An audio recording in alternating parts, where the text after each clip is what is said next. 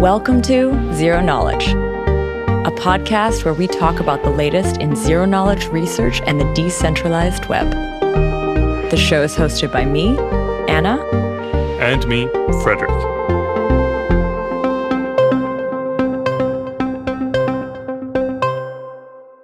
Before we start on this week's episode all about consensus algorithms, I want to say thank you to this week's sponsor, Matter Labs. Matter Labs is the company behind the first ZK rollup prototype, as well as the team behind ZK Sync, a user centric Ethereum scaling solution secured by zero knowledge proofs. ZK Sync can be used already today to transfer high volumes of Ether and ERC20 tokens at low cost, with no trusted party involved. Soon, smart contracts will also be possible on ZK Sync. This is made possible by Zinc, the Rust based zero knowledge programming framework developed by the Matter Labs team. The ZK Sync testnet is live, and they invite you to try out its simple and intuitive user interface at zksync.io. We'll add the link in the show notes. Security audits are currently underway, and once completed, ZK Sync version 1 will launch on the Ethereum mainnet. So thank you again, Matter Labs. And now here's our conversation with Itai Abraham all about consensus algorithms. So this week, we dig into consensus algorithms. And we have a guest, Itai Abraham from VMware Research, to help us just like chat about modern distributed consensus systems. So welcome to the show. Thank you so much for having me, Anna and, and Fredrik. Cool. Hey, hey. Yeah, excited to dig into this topic and, and talk about some of the work that you've been doing. Um, as a primer, we have had a couple episodes on this in the past, and most notably with Robert Habermeier from Parity, uh, talking about sort of basics of con- like proof of stake consensus algorithms, um, sort of modern consensus algorithms like PBFT and uh, Ouroboros and whatnot. So uh, if you want sort of pre-listening material to this episode, you can go listen to that. So let's dig in with you, Itai. What is the work that you do, and um, what got you into this field? What got you excited about it? Yeah, so uh, I'm a computer scientist, and uh, I do work in algorithms and distributed computing. Uh, I've been working in the area of uh, distributed computing and consensus protocols for uh, over 20 years. Um, when, what I really um, am fascinated about, especially in the uh, area of consensus protocols, is that this is such a simple problem. Right? It was formulated back in 1978 by Leslie Lamport and co-authors. And you'd imagine that, that such a problem, such a simple problem would just be solved and then people would move on. But what it seems to be happening is that every decade there's more and more work on this fascinating problem. And in some sense, what we're seeing now is that consensus is kind of the backbone for uh, all these uh, blockchain technologies and infrastructures. There's something that we've never really dug into, which is the original sort of formulation of that problem. So if we talk about consensus, there's obviously like you and I can agree on something, uh, but there's global consensus, and then we have raft-like consensus, which is not Byzantine fault tolerant, and then we have Byzantine fault tolerant consensus, which I think many people's first time hearing about this concept at all is proof of work and how that you know supposedly achieves that. Um, but uh, it, like you said, it's an old formulation, and the the Byzantine thing actually comes from like a Byzantine generals. You know, imagine imagine there are these generals, and they need to agree on who to attack. Maybe do you know that formulation by heart? Because I think it might be interesting to just set the set as a primer. Sure. So so you can think about the simplest uh, type of uh, Byzantine agreement, where uh, there's a bunch of uh, generals that have to reach a decision. And you can think about this as a binary decision. So they have to attack either at eight or at nine. And some of these generals are actually controlled by, by a malicious actor. And if all the non-faulty generals succeed to attack in the same time, then the attack succeeds. If the malicious generals manage to create disagreement, then some generals attack at eight, some at nine, and the attack fails. So really it's about these uh, very simple properties. The first property you want is that everybody agrees on the time of the attack. The second thing you want is that actually people reach agreement. This is the finality property, right? You're seeing some systems that just never reach agreement. So that's, that's bad too, because then, you know, it'll be past the time to attack. And, uh, and you know, these two things together are actually quite easy to do. We can all kind of default to decide that we always attack at eight. We never attack at nine. So the third property is this validity property, which basically means if all the non-faulty generals want to attack at nine, then that must be the decision. So the, the validity property is basically that if everybody wants to have the same uh, starting time, that's going to be the starting time. In that original concept, is there a percentage that one must reach? Or is that sort of dependent on the system? Right. So, so in, in a sense, uh, reaching consensus, if there's no failures, is easy, right? We all just say what our value is, and maybe we take the maximum value or the majority value. So, really, the problem is reaching consensus in the face of failures. And this is where you introduce a failure model. So, whether it's, uh, Fredrik, you mentioned Raft, where the failure model is just that some machines can crash or, misbe- or misbehave in, in terms of uh, uh, missing messages, or this Byzantine model. So, in the Byzantine model, the assumption is that some of these parties can act maliciously. They're trying to, they can send different messages to different people. They can cheat and lie in order to cause disagreement. So in that in that sentence, Byzantine fault tolerance. So the fault is this failure, I guess. So Byzantine is the generals, fault is the failure. yeah, when we typically when we say a Byzantine fault, it typically just means that it can do whatever it wants. It can, you know, it can lie. Whereas in a like like you said in a Raft type of fault, the server goes down, but it can't say something that it, you know, like it can't lie, basically. Right. So, so the first thing you do is you define the question, right? Consensus. And then you define what is the power of the adversary, whether it's Byzantine, malicious, or just omission or crash. And then it, it really depends on um, uh, your network model and how large your adversary can be, right? So if the adversary can be, let's say, more than 50% of your world, then you have this split brain attack, right? If the adversary is, is more than half, then you will never know who to believe, right? You're going to probably believe that the adversary controls more than half of the world. So there has to be some limits on the uh, size of the adversary. And this is where this ratio comes into account. So in different types of uh, network models, there are different ratios of how many Byzantine failures you can uh, withstand and, uh, and uh, tolerate. This is where the Byzantine fault tolerance comes into play. So, as you said, you know, this has uh, been an area of research for many decades. I think PBFT was published somewhere in the 90s, late half of the 90s. How have you seen this space evolve over time? Yeah, so so I think um, there's definitely been two phases. One is a phase where uh, theoreticians, people who do uh, theory of distributed computing and, and theory of cryptography, have published papers in this area. And indeed, I think it's uh, 1999 that PBFT was published. Um, and this was a kind of uh, um, major milestone because it was not just another uh, amazingly good protocol, it was also a system that was built. It was built by um, uh, Barbara Liskov and Miguel Castro. Barbara Liskov is a Turing Award winner, and uh, her, her Turing Award was was about uh, software abstraction. So the Turing Award is is kind of the considered the Nobel Prize of computer science. And so this was a very well architected system in the sense that it had very clear separations of between layers. There was a clear layer of consensus and a clear layer of uh, state machine replication. And so I think after 1999, there was this surge of systems research into Byzantine fault tolerant systems. I remember in, in 2008 being in a, in a workshop that was focused on Byzantine fault tolerant systems in, in the real world. As you all know, this was the same year that, that the Bitcoin uh, white paper was published. Huh. And the, the high level theme of this workshop was we don't have any use for the Byzantine fault tolerant state machine wow. application stuff. so this was essentially after 2004, where the Raft and Paxos type protocol, so Raft wasn't invented then, but Paxos, which is essentially a very similar protocol, was was used uh, in in many large companies. So so Google, Yahoo, Microsoft, Facebook, all these companies uh, use Raft and Raft-like protocols, uh, Paxos. Um, and, and this was a conference trying to say, well, let's use it for, for the next thing. And, and um, this was 2008. I, I remember that the conclusion was we don't know what the good use case is. That's wild because I mean, when we talk to some of the zero knowledge researchers, we hear similar stories about the early 2000 not years from them that like they had this really cool thing, but there were so few use cases at the time. Yeah, I, I mean, uh, t- to me, I think it's um, it's this uh, realization that consensus is kind of fundamental to, to, to, to, to disruption.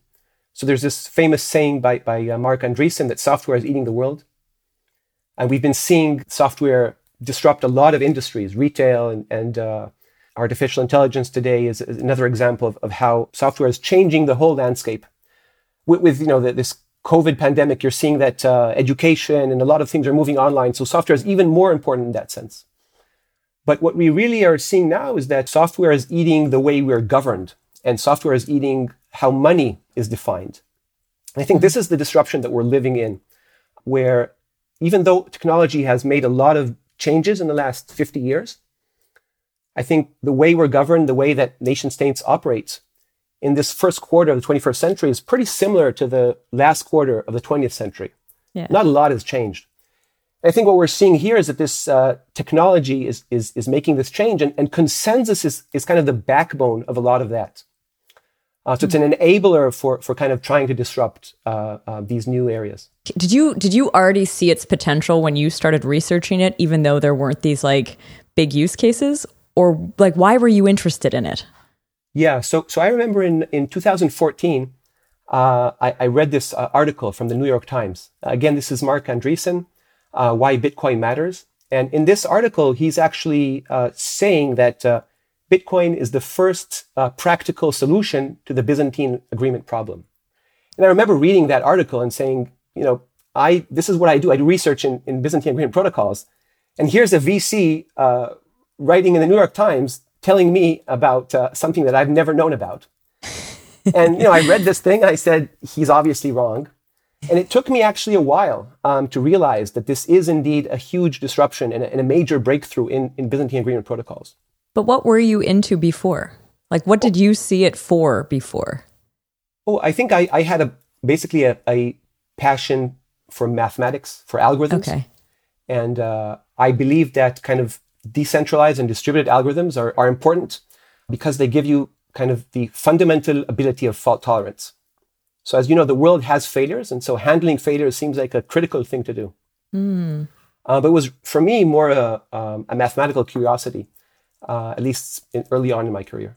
And then at this time, though, so like once the Bitcoin puzzle piece clicked for you, that was when you maybe realized that this work wasn't just cool math. I mean, I'm sure you thought it was more yeah. than just cool math, but like. Kind of almost goes from foundational research to applied research.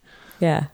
Yeah, I think it, it took me at least another year to kind of understand that Nakamoto consensus, which is the Byzantine agreement protocol that Bitcoin and Ethereum and all the proof of work uh, protocols use, uh, is is one instance of of this uh, larger field of Byzantine agreement protocols, and and you can use you can add finality gadgets to them, or you can build other systems um, use different types of Byzantine agreement protocols. And, and I guess these different types of Byzantine agreement protocols are the ones that, that I was more interested in and I was studying uh, for a while. I just wanted to shoot in a question here as well, talking about uh, applications and, and use cases. And that is that you're, you're working for VMware Research. And I can imagine why VMware would want consensus protocols because it you know it deals with orchestration, distributed systems, and VMs potentially. Um, but why Byzantine, you know, agreement protocols? Like, it, yeah, it, I don't know how that fits into VMware's uh, roadmap. Yeah, so so you know, if you if you think about VMware, VMware is a IT infrastructure provider, right? So technology infrastructure provider. So it typically provides enterprises with compute infrastructure, uh, with storage infrastructure, and with networking infrastructure. And the high level belief is that in the future, people will need a trust infrastructure. So just like today, kind of your basic uh, compute is, is compute storage and networking. In the future, it'll also be uh, trust and decentralized trust in particular.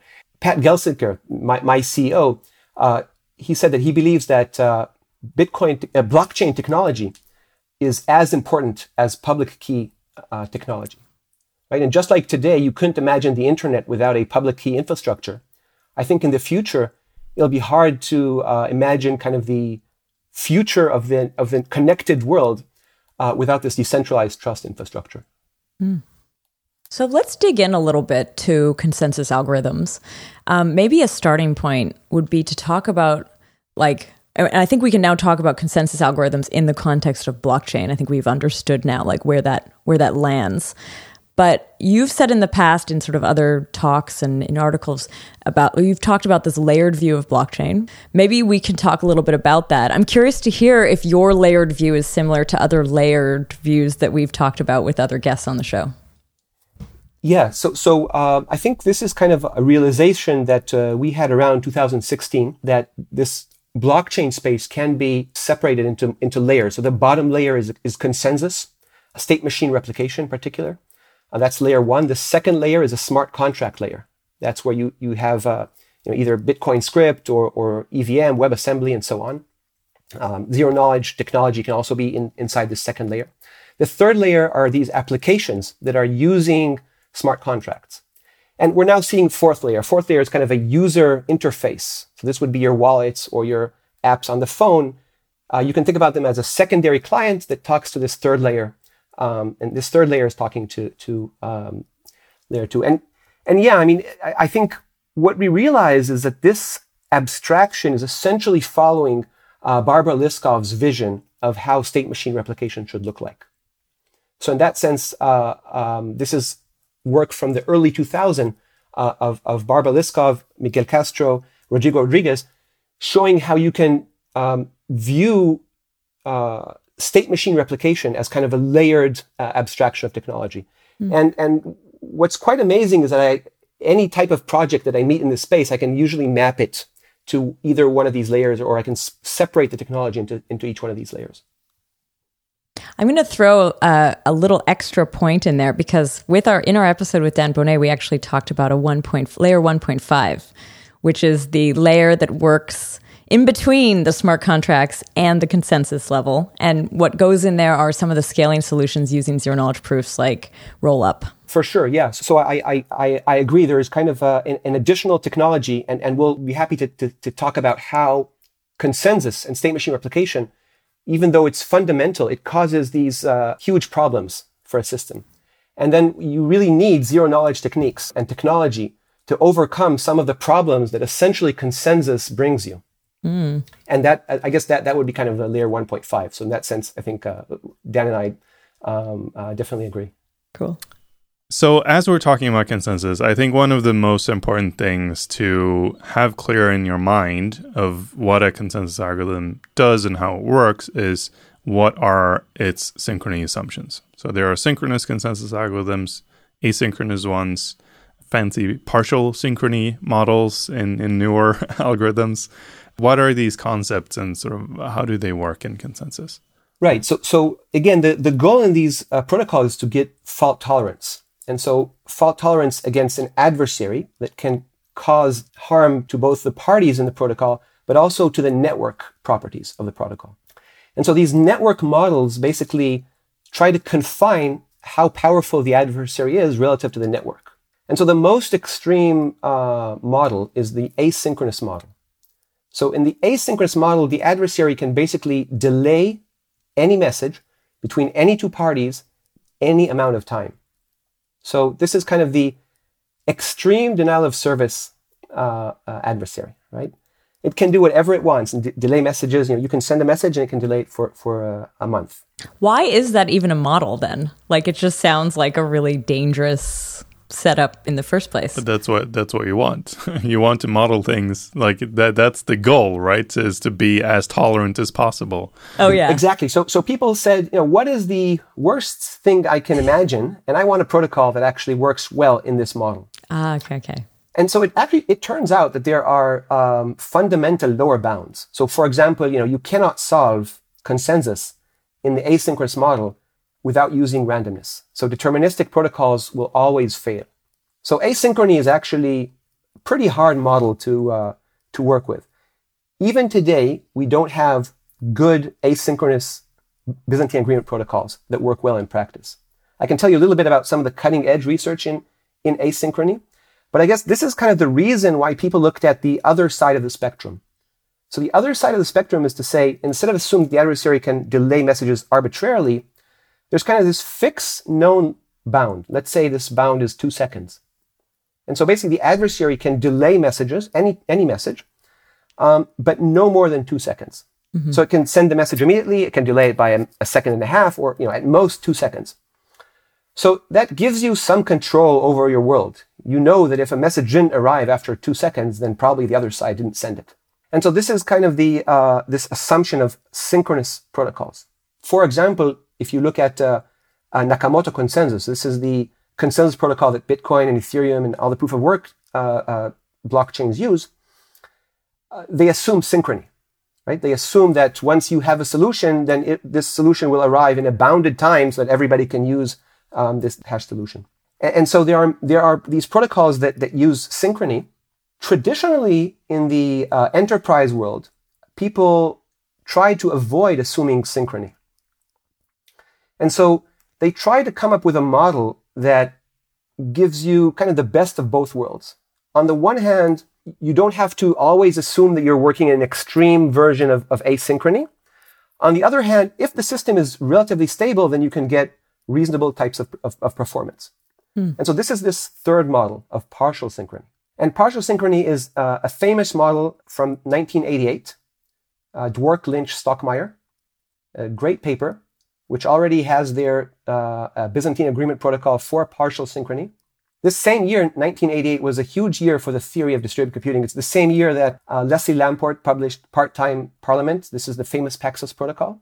And it's the same year that, that Barbara Liskov and Brian Oki uh, published ViewStamp replication, which is another, which is another uh, protocol like Paxos, and it's a precursor to PBFT. Back to partial synchrony. The partial synchrony model basically says that uh, there are two phases in the world. In the first phase, everything is asynchronous. And then there's kind of this unknown point in time where the system becomes synchronous. Hmm. Is that dependent on how many particip- are participating, or is it just like a, a time frame, like an arbitrary time frame that's set but not shared? Yeah, so, so it's it's it's uh, it's basically a promise uh, in the adversary model that eventually something good will happen. What it's trying to model is the fact that you may have bursts of asynchrony but most of the time your system is synchronous. Hmm. Is the partial, like on that scale where asynchronous is the most difficult to make safe, is partial on the other end of that? Or is synchronous on the other end of that? Like, does partial end up in the middle? I'm kind of curious how that, how that falls. Great. Yeah. So, so in a sense, you use the word safe, and that's, that's exactly the right term to think about because as you remember for, from the single shot consensus, there are two properties you want to maintain. The first is safety, the fact that we never decide different values. And the second is liveness, is the fact that we actually reach a decision, right? There is finality. And so the, what partial synchrony says is that essentially safety is always maintained. So safety will be maintained even if uh, the system is asynchronous.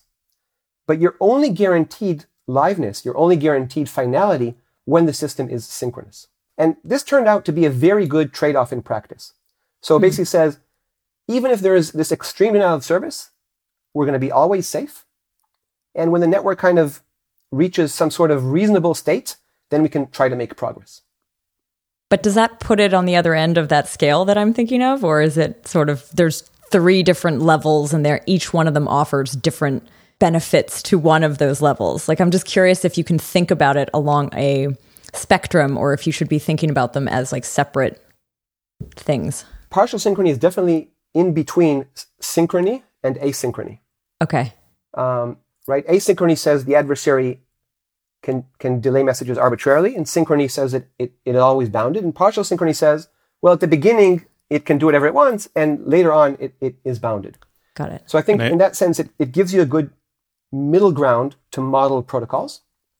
And I think uh, w- what's important to keep in mind is it's not at a fixed point along that axis. If we see the opposites as asynchronous and synchronous, partial synchrony is somewhere in between, but not necessarily always in the same spot in between. So like you said the model is sort of, you know, let's let's assume a spike of asynchrony. What does that mean? Well, it probably means that someone is DDoSing your system you're being you're under attack and under attack you are asynchronous and you're supposed to survive that attack But the assumption is eventually you will survive that attack. The, the attacker will eventually stop attacking, and then you're back to a synchronous model and you can continue. Um, so it's not like you're you're right there in the middle, or, or you kind of it depends on the network conditions, on the attack scenarios, and everything else. Right. And, and, and the fascinating thing are the lower bounds. So in, in a synchronous Byzantine agreement, you can handle any minority, so 49% uh, malicious actors. Uh, but in partial synchrony, you can only uh, withstand less than a third, so 32% malicious actors. And so this is kind of this trade off of saying you either can handle a lot more malicious actors, let's say 49%, but denial of service, a complete denial of service might cause you to lose safety. Or you're saying, I'm willing to say I'll never lose safety uh, if there's a denial of service attack, but then I can only withstand a third malicious uh, actors. And it's interesting because some of these percentages or ratios that you're sharing start to sound like some of the consensus protocols that we've heard of coming. I guess we're going to talk about coming from those. Yeah, so I think you're absolutely right. Um, traditionally, uh, both for crash failures and for, for Byzantine failures, people have used partial synchrony. Uh, and examples of those protocols are PBFT or, or new ones like Tendermint, uh, Casper, HotStuff.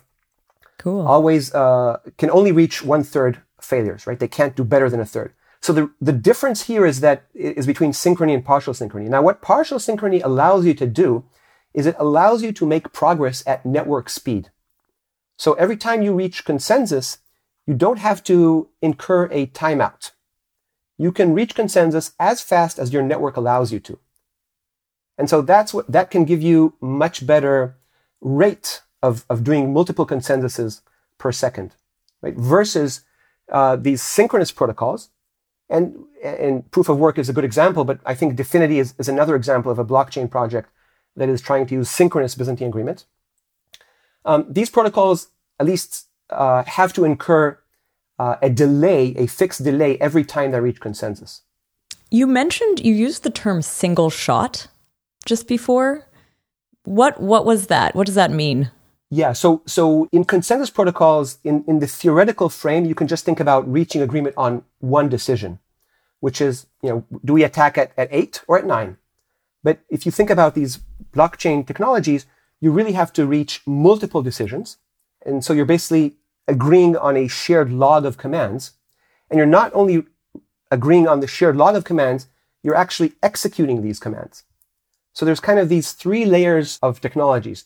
First one is just doing a single shot consensus.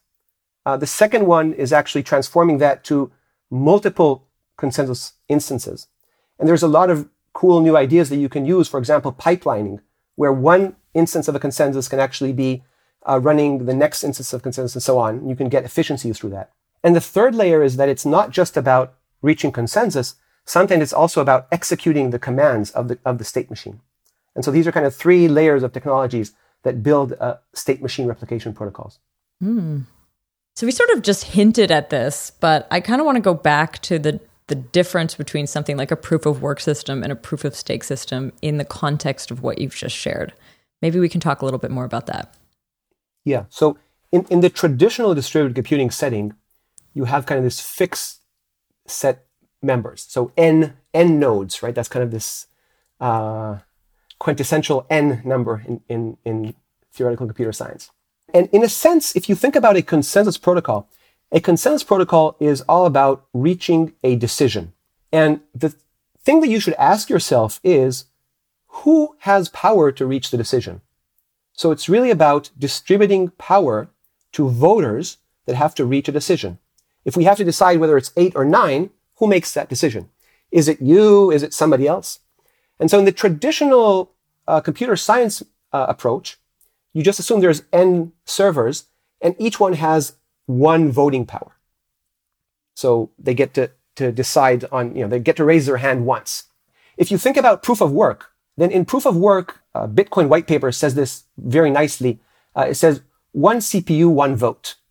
So proof of work, basically what it does is it gives anybody who has the ability to compute hash voting power proportional to the ability to compute hashing power. So obviously, it's not one CPU. You buy these huge machines that can do uh, enormous amounts of, of, hashing per second. But but fundamentally, it's a way to distribute voting power to people that can compute or to entities that can compute hash. The beauty of this way is that there is no PKI. There's no public key infrastructure. Anybody that can compute hashes can basically participate in this uh, consensus protocol. It does create a different type of power distribution where, you know, if you have a better way to compute hashes, maybe you have cheaper electricity or you have access to uh, better hardware, then you get an advantage. But it's a way to give voting power in a Byzantine agreement protocol. Proof of stake is another way to give power, which basically says one coin, one vote. So you build some sort of coin, in this case, many times cryptocurrency. And what you do is you say, let's say, if somebody has 32 uh, ETH, then it, it, it, can lock this and get one voting power. Mm-hmm. And so again, it's a way to distribute voting power in a consensus protocol. But in the case of the POS system, it's not one CPU, one vote. Like it is, one could collect a lot of votes in a different way. I guess you can also collect votes in a proof of work system. You just have to invest in the hardware. Well, I mean, you could. It depends on what what you mean by collecting. If you're thinking about someone getting power to vote without locking up their tokens, that's you know, uh, pooling resources into one person. You know, almost all mining activities into mining pools. Mm-hmm. Most people actually delegate their voting power to mining pools, so it's not any longer one CPU, one vote. It's one CPU, one delegation to a mining pool who gets a vote. Uh, but, you know, I don't think that detracts from the idea, from the fundamental concept, right? It's you're basically just saying I through other means, through social means or political means, I can get someone to vote for me and I vote on behalf of them. Hmm. Yeah, so, so these are two important things. The first is uh, there's this macroeconomic theory that this power can be essentially abused by, by money. So if I have a lot of money, I can buy cryptocurrency and get mm-hmm. voting in a, in a proof of stake system. If I have a lot of money, I can buy mining hardware and get a lot of voting power in a, in a proof of work system. So one of the open questions, I don't have a good solution for that, is, is how do you make sure that, that you have a more equalized system that doesn't kind of uh, create this effect where people that have a lot more money have a lot more voting power. And that is at the heart of like a lot of systems attempts to have good token distribution. Like they want better token distribution so that they're not in a state where like a, a small group of participants can can easily own um, you know more than a third or more than a half of the network. Exactly. I mean, and the problem is even if you distribute it equally, maybe people who have uh, more power can then go and, and, and, and buy some of these tokens and, mm. and centralize more voting power. And that's kind of related to the uh, notion of delegation that you mentioned, where this is how we today govern, right? We delegate our vote and, and we kind of vote for a smaller set of, of people who, who govern us. And so delegation also has, you know, both centralization risks and advantages of specialization, where you have somebody who's specialized in governing or in, in this case, specializing in staking. Uh, so I think finding the right balance is a challenge. But to me, what's important is understanding the fundamental. The fundamentals are that it is about distributing power. So it's about how you distribute votes in a consensus protocol, essentially. To bring it back to more like foundational consensus research, there's this concept in many consensus algorithms of a leader. And uh, many of the blockchain algorithms that we talk about are leaderless. The, you, you don't elect a leader who gets to pick the block and then you know, is there a practical thing that you have to think about when designing algorithms to go from a leader leaderful to a leaderless algorithm? Yeah, that's a great question. So if you if you think about proof of work, then whoever wins and produces the first uh, solution to, to the hash riddle, you can imagine you can think about that solver as a leader for a second. For a second, and yeah. and if you think about um, protocols like PBFT, so PBFT works in this primary backup approach where there's always one node that's leading and everybody else is a, is a backup. And then there is a view change protocol that allows you to move from one leader to the other. Really, from a foundational perspective, the question you should ask, again, goes back to the model is how adaptive is your adversary? This is the fundamental question. Okay, what is an adaptive adversary? An adaptive adversary is one that can look at the system and decide who to attack based on what's happening. And so the problem with many of these protocols where there's a leader that's known and exists for more than a second is that as an adaptive adversary, I can find who this leader is and, and attack this leader. Mm. You know, maybe in, in Bitcoin, the advantage is that uh, by the time I know who this person is, the, the hash message has already been propagated through the whole world. There is still kind of a uh, small point in time where an adaptive adversary can succeed. So, formally speaking, uh, you can imagine very strong types of adaptive adversaries. And so, against them, uh, you have to do something more complex. And really, what we're seeing, and, and this is uh, work that, that started from theoretical cryptographic protocols and appears in, in consensus protocols like Katz-and-Koo's protocol from 2006. And in some of my work is, is this idea where instead of designating one leader in advance, we kind of try to spread the role of leader among everybody in the population. So the idea here is that if you have a leader and uh, there's an adversary, then this adversary is going to attack your leader, right? So you choose one prime minister, so the adversary attacks this one prime minister. And so the trick is to basically say we're all going to be prime ministers. So each one of us is going to be a leader. And then maybe after a while, let's say after 10 seconds, we do a random leader election to decide who in hindsight was the actual leader and everybody else is actually a decoy. So, you know, on the one hand, we did a lot more work because now instead of having one leader, we had a lot of leaders. On the other hand, if you're an adversary, you have no idea who to attack because you don't know who is going to be important in this protocol. It's only in hindsight that you learn that. But in hindsight, you can't go and you know, go back in time and attack whoever was actually chosen. What does the P and PBFT stand for? Ah, so P is for practical Byzantine fault tolerance. Okay, there's another one, SBFT. Right, so this is scalable Byzantine fault tolerance. Okay. Are there any others that we should know about? There's a lot. I think everyone else kind of came up with their own name and didn't go with the something BFT naming scheme. Uh, but I, I, find it funny that PBFT being like as you talked about earlier, it, it was this big thing, and finally there's a system that someone has built and it works. It's called the practical, like it's just the practical system. well, I mean, in, here's why it was a revolution back in 1999. At that time, it was almost like uh, the zero knowledge revolution of, of, of the last five years. Mm. People thought of Byzantine agreement as kind of this math or theoretical computer science, and it, it can't actually be used in practice. And so for the first time, Miguel Castro uh, and Barbara Liskov, they actually built a system. And, and there's this amazing effect when you actually show somebody a system that works. That's a, that's a huge difference between that and, and just talking about something in, in theory. Yeah. We've definitely seen that revolution both in like practical zero knowledge and practical MPC, and like we should have a, the the first thing to actually build something should be called the practical thing. Yeah, and you know the the next phase after practical is boring. Oh yes, boring is what we should all aspire to, right? Exactly. So you know we should have boring BFT, right? It should be kind of uh, what what I do is is is all the cutting edge, exciting uh, consensus protocols. Um, but that should not be what people use. Right. So I think you might be the first guest, by the way, who just comes on and says, This is what I do, don't use it. But anyway, keep going.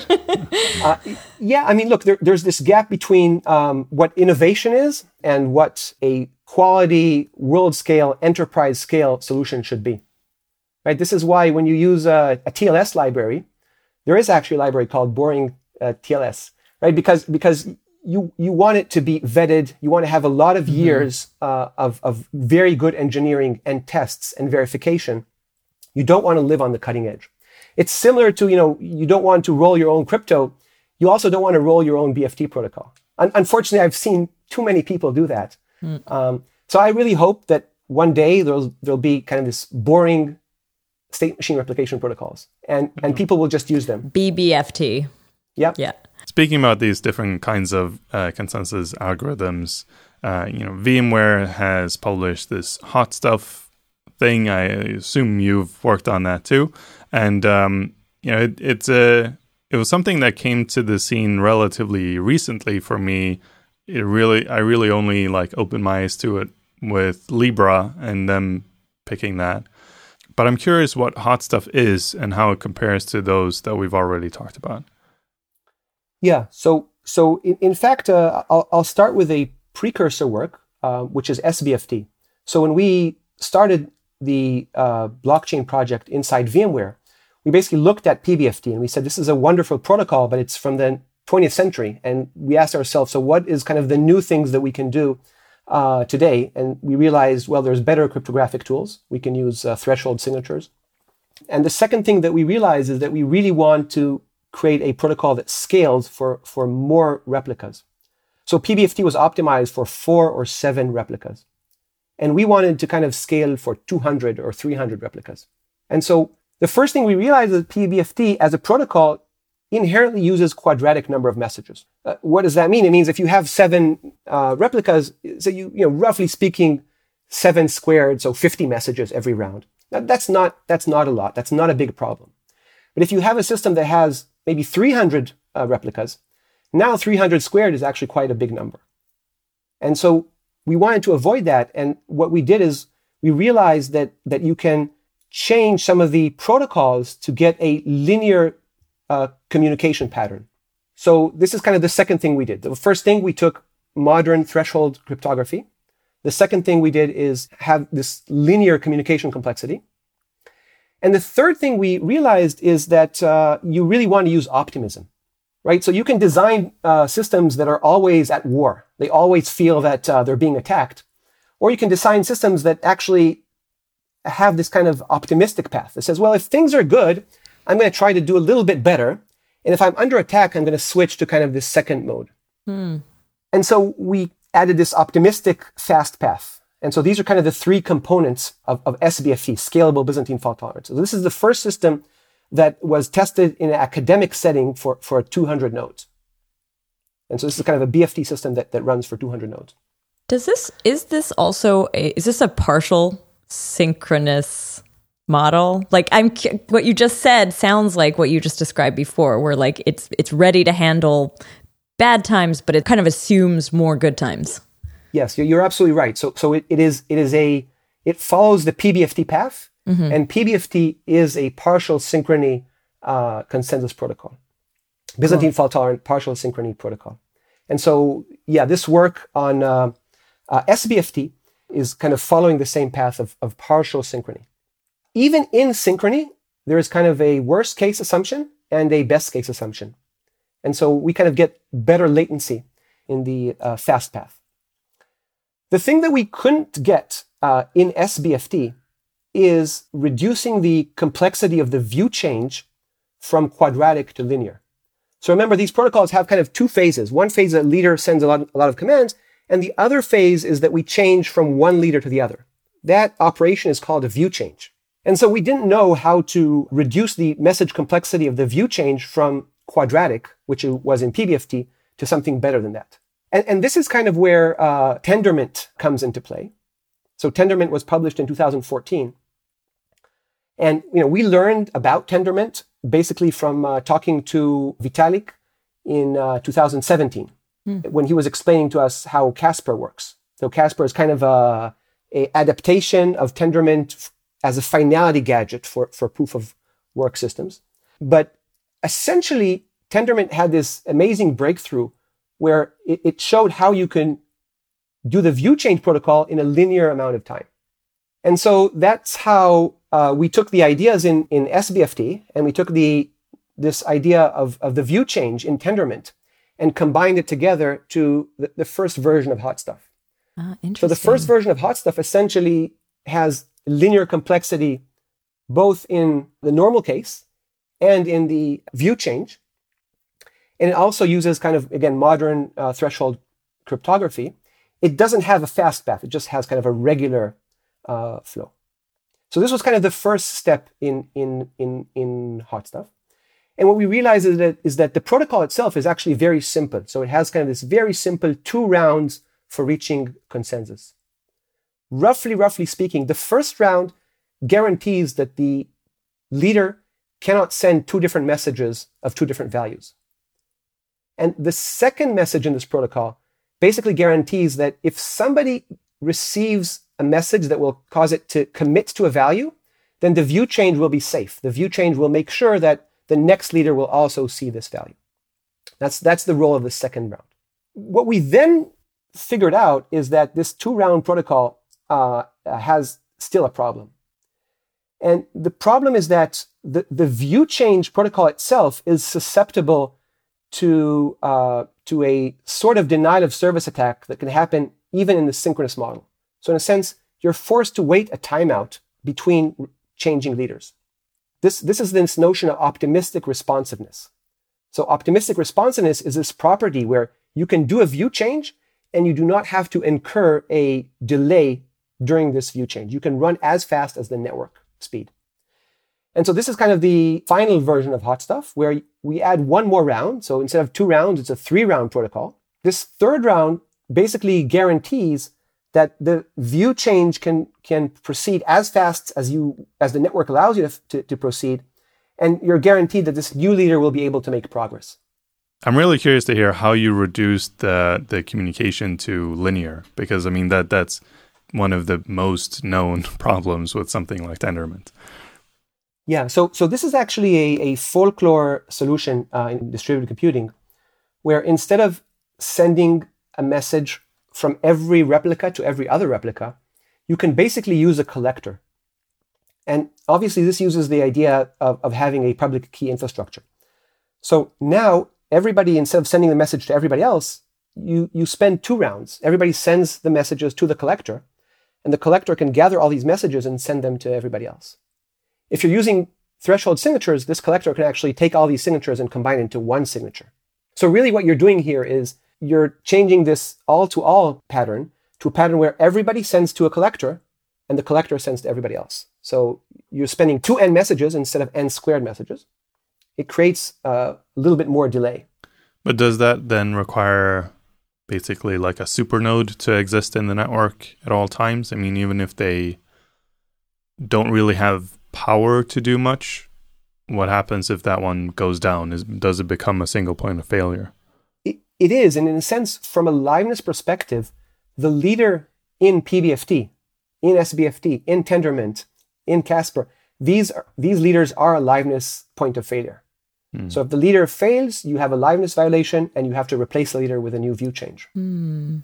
And so in HotStuff's case, it is essentially one of the participants that are the collector.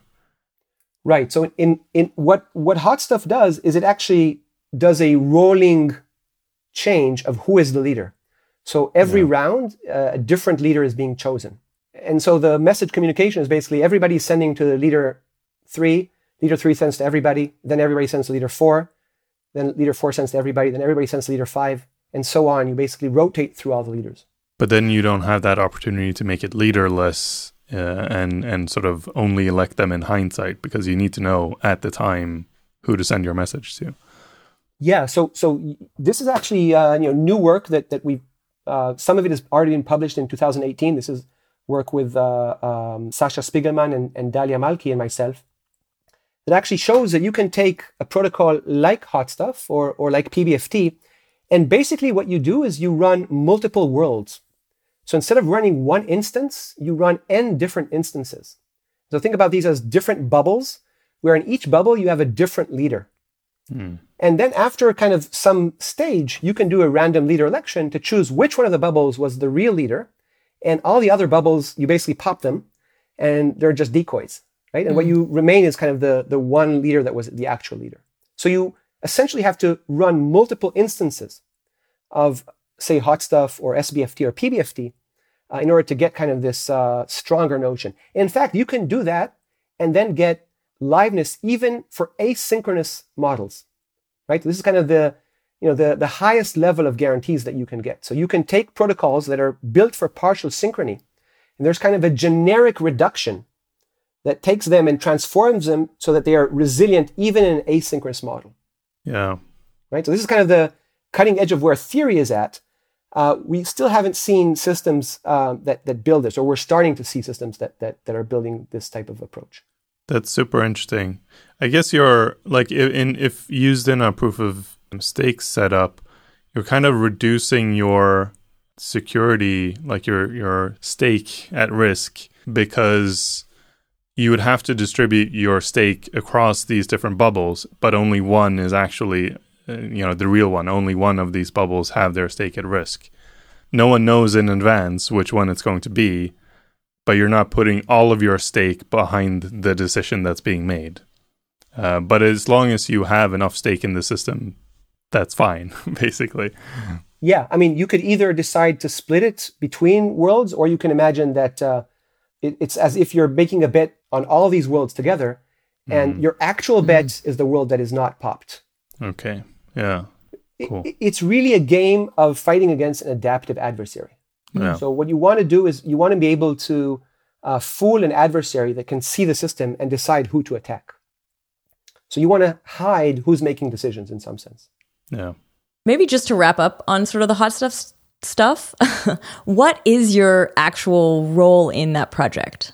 Yeah, so I, I was one of the co-authors of, of both the SBFT work and of the HotStuff paper. Cool. And you, it was was it sold to Libra? Was it given like what was the relationship? Like what happens to HotStuff as an open it's an open source protocol or uh, so at the time it was uh, just an academic paper. Okay. Uh, and, and my colleague, uh, Dahlia Malkhi, uh, she's my colleague, but also my PhD advisor, uh, my mentor. she left VMware and moved to Facebook. And so I don't know what Facebook, I have no knowledge about what Facebook is doing other than what I read from the web. But it seems that, that their consensus protocol, Libra BFT, is is using a lot of the uh, ideas that that HotStuff uh, uh, introduced. Cool. So I'm I'm curious to compare these to um, two other protocols that are similarly sort of optimistic, or they they have this happy path and slow path, and one is Avalanche, and the other one is Thunderella, and they're like the two primary ones in my mind that pop up to who really talk about these two different paths as explicit things we have the same thing in Polkadot where, I mean, we call it eventual finality because it'll eventually get there. but it, we don't really talk about it so explicitly as like a property of the system. Um, but in particular, compared to the, those two, because as far as I know, they're like relatively novel as well. Yeah, so so I'm going to start uh, with, with Thunderella because that's an example of a, a protocol that works in the synchronous model. So this is synchronous Byzantine agreement. And uh, one of the major breakthroughs that happened in the synchronous Byzantine agreement, and this is uh, Rafael Pass and Elaine Shi, was this realization that even though you're running a synchronous Byzantine agreement, there is an optimistic path where if you receive more than three quarters honest responses, you can actually run at network speed. So this is kind of a protocol that has a slow path, which depends on delta, the synchrony delta, and a fast path, which assumes optimism, as you said, which assumes three quarters, uh, and, and allows you to move at a faster rate. And so we actually have a new work that tries to optimize these constants. So if you think about Thunderella, then I think the relatively speaking, there was a large constant in terms of how long you needed to wait for this delta delay. And so we, we have new results. This is with, with my colleagues uh, Ling Ren and, and Kartik Nayak. These are two different protocols, one delta and two delta. So the one delta protocol gives you kind of, you know, optimal latency for synchronous Byzantine agreement. And the two delta protocol gives you uh, optimal latency uh, with optimistic responsiveness. So you get two delta in the, in the slow path, but you also get at network speed if you receive three quarters. And what about Avalanche? Yeah, so so Avalanche, I think, is uh, is is is so new that I don't yet fully understand the uh, Byzantine fault tolerant model behind it. I hear that a lot. yeah, so so I'm I'm gonna you know I'm I'm gonna there are so many protocols right, and and every time there there are new ones, so it's it's on my list to try to understand that, and it does seem that uh, they have a very natural and and uh, seemingly very fast way to reach consensus. I I need to understand exactly what are the limits of the adversary, right? How adaptive is it? Uh, how much it, it, can control network delays and so on. I, I think over time you're going to see more work that tries to analyze this in a more traditional framework of Byzantine agreement. Yeah. I think it was actually pretty recently that they even published what it is that they're doing. I think it was closed source for a really long time, and it's it's only as of a couple months ago that it's now public. You know what what I've learned over um, th- th- these. Uh, uh, I mean, this is consensus protocols have been around for for forty years, but definitely in the last ten years, there is uh, a, there are a lot of different groups that are suggesting new protocols. And on the one hand, I say, you know, don't roll your own BFT. But on the other hand, I'm always amazed by how much I learn from people that, that seemingly come out of uh, nowhere or not part of the kind of traditional distributed computing community and, and bring amazing new ideas, right? And mm-hmm. Tendermint, I think, is a, is a great example of that. I think, I mean, th- this is something that we've talked about quite a lot in, in zero knowledge space, especially with the Zcash people. This interplay that's been happening in the blockchain space between research and engineering, where now, for the first time in a long time, they're actually working well together. And this cooperation between engineering and, and science actually um, is pushing things a lot faster than if it was just academics alone. Absolutely. I mean, I, i am now working quite a bit uh, with engineers, and I'm learning a lot from them. Uh, and I realize that even though it's important to have the right protocols, uh, building the right software abstractions, you know, using the right tooling, uh, building all the tests, all the uh, good engineering practices is is very very important. You, you can't just have good protocols, good theoretical protocols. That doesn't help anything, right? This goes back to uh, the difference between an academic grade uh, Byzantine fault tolerance system and an enterprise grade BFT. And you know what I want to reach eventually, which is a boring BFT, right? Yeah. Where everybody's saying, you know, just don't just just download it and use it because it's it's uh, mm. it's foolproof. In a recent episode with Sean Bowe, he was talking about um, you know how they'd built a new system and it was kind of slow, and so he was going in and like profiling and figuring out why it was slow, and then just kind of went, I'm just gonna you know play around a bit here, remove this thing. You know, oh, it's it's way faster and still produces the same results. And then he went to the researcher and said, "Hey, can you prove that this is this still works? That this is still safe?" Um, have you ever had that happen where where like innovation comes from from that direction? Yeah, a lot. I mean, I, to me, I think uh, it, it, has to be a two way street. Um, so this is how I learn about what are the real world problems. You, you can't kind of just sit and think about theory. Uh, you have to uh, work with practitioners, understand what are their pain points, and sometimes they they explain to you things and and and show you things about about protocols that you realize then that you have to change how you're thinking about about uh, how to design these things. Mm. Uh, so so uh, I, I always try to learn from from people who who do real work. So unfortunately, we're about at time. It's been a, a great episode, and we've covered a lot of ground. There's still a ton left to cover, as usual, in these episodes. Um, but maybe to tie it all together, bringing it back to the topic of the show or the namesake of the show, um, how do you see zero knowledge proofs interacting more with consensus? Because we touched on this a little bit briefly. You know, there's problems that zk proofs can solve that consensus algorithms bring you know what is the interplay between these and you know how do, what do you see in the future for that interplay yeah so so definitely zero knowledge um, has a role to play uh, independently this is an amazing piece of technology amazing feat of uh, 20th century theoretical computer science but in a way if we go back and think about consensus as kind of this fundamental building block for a decentralized trust infrastructure then uh, it, it brings these huge, two huge problems. So the first problem that consensus brings is that all the information is written in a public way on all the replicas. So think about basically a whiteboard where the whole world is writing all the information on this public whiteboard. So that's a huge problem and a huge inhibitor for use of this technology.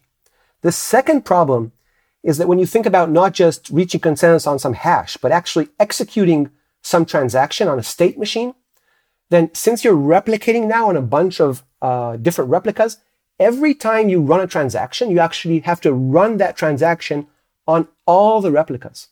So again, this is a huge scalability bottleneck. And so this uh, fundamental breakthrough technology of zero knowledge helps save consensus from these two horrible things that it does, right? It makes everything public and it makes everything so slow because you have to rerun everything. So the first part is uh, the, the fact that zero knowledge proofs can hide things from the public. And yet prove their validity. So, like, you know that it's done correctly, but still be not public. Exactly. So I can send a transaction and uh, I can prove to you that I, uh, I own a token. And I can prove to you that this token hasn't been spent. And I can prove to you that this token is now written in a nullifier. And I can do that all in a zero knowledge statement. So the only thing you learn is that this token transaction is, uh, is, is valid in this sense. And this is exactly what Zcash is doing. And we're seeing you know, more and more uh, advanced notions of that. And the second problem is this just mind blowing effect that there is this huge gap between running a transaction and actually verifying it. So if you have a, tra- you know, somebody has to do work, right? So if there's a billion uh, transactions, somebody has to actually execute those billion transactions. But if I have to verify what is my account value at the end of this billion transactions, I don't need to rerun those uh, billion transactions. I can give a succinct proof that you can verify for what your account value is. And so this is kind of this again, amazing uh, ability to, to have succinct proofs that can summarize, say, a billion uh, transactions into just a constant or logarithmic amount of work that you can then verify. And our listeners will know this as, you know, rollup, ZK rollup, or any of these sort of ZK enabled scaling solutions that we've seen at layer 1.5 ish. Okay, so I want to say thank you for coming on the show. What's what's next in consensus algorithms? Yeah, so I think there's two big things that are coming up in the horizon. Once you have consensus, you can kind of go and build even more complex distributed systems.